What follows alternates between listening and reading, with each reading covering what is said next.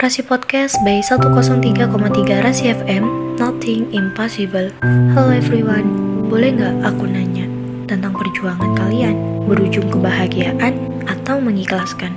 Bicara tentang perjuangan berujung mengikhlaskan, aku punya cerita. Tapi sebelumnya, kenalin aku Dianita, anak kedua dari tiga bersaudara yang dari kecil dididik menjadi anak yang mandiri dan kuat oleh kedua orang tuaku.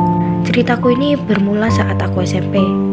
Aku merupakan tipe anak yang sejujurnya lebih suka menghitung daripada menghafal, karena menurutku menghitung itu lebih seru dibandingkan menghafal yang bisa bikin aku mengantuk. Hal inilah kenapa aku sangat suka sekali kepada pelajaran yang berbentuk hitung-hitungan.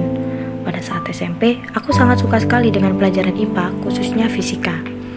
Ketika aku duduk di kelas 9, aku sudah memiliki gambaran ingin menjadi apa saat besar, dan cita-citaku menjadi guru fisika. Kenapa harus guru? Kenapa nggak peneliti atau profesor? Karena guru cita-citaku dari kecil sekaligus cita-cita bundaku yang tidak tercapai karena terhambat dengan keuangan pada saat waktu itu. Dengan keinginanku untuk menjadi guru fisika, pada saat pendaftaran SMA aku melanjutkan masuk jurusan IPA. Namun sayangnya, ternyata aku masuk di jurusan IPS. Tapi aku tidak menyerah begitu saja. Keesokan harinya, terdapat pemberitahuan bahwa akan ada tes untuk para siswa-siswi yang ingin berpindah jurusan. Namun, hanya dua orang saja yang terpilih. Dan di situ aku bertekad untuk mengikuti tes tersebut dan alhamdulillah aku adalah salah satu anak yang bisa pindah jurusan. Akhirnya aku pindah di jurusan IPA sesuai keinginan. Berjalannya waktu gak kerasa sudah dari kelas 11. Semester ganjil, terdapat info tentang OSN Fisika saat itu aku berpikir, jika aku mengikuti OSN Fisika ini, aku akan mendapatkan ilmu yang baru dan lebih mendalam.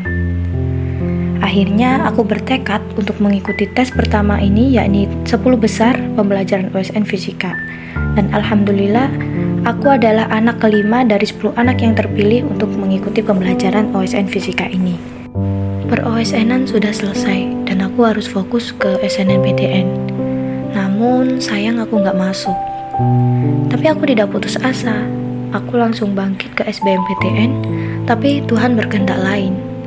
Aku mengalami kegagalan lagi karena nilaiku kurang satu poin di SBMPTN. Saat itu aku langsung down, sedih, berputus asa, dan gak bisa berkata-kata lagi.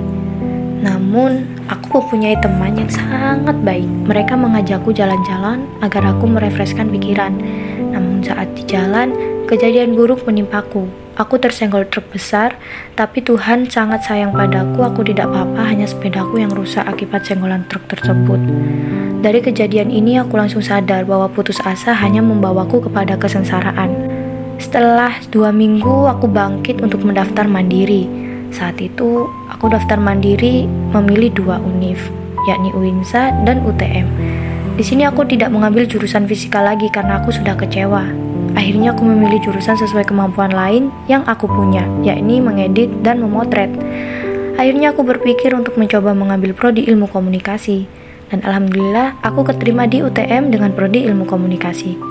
Di sini aku harus bisa mengikhlaskan tentang impian menjadi guru fisika, namun tidak impian menjadi guru. Karena dalam prodiku kuliahku sekarang juga bisa menjadi guru. Di sini aku sangat bersyukur sekali meskipun harus mengikhlaskan fisika dan memulai dari awal sambil beradaptasi yang berujung nyaman. Aku tahu bahwa yang kita harapkan dan inginkan tidak semua bisa berjalan dengan kemauan kita. Ingatlah bahwa Allah masih mempunyai skenario lain yang lebih baik untuk kita, namun kita tidak mengetahui hal itu. Tetap berjuang, berusaha, berdoa, berikhtiar, dan jangan lupa bersyukur. See you for next my podcast.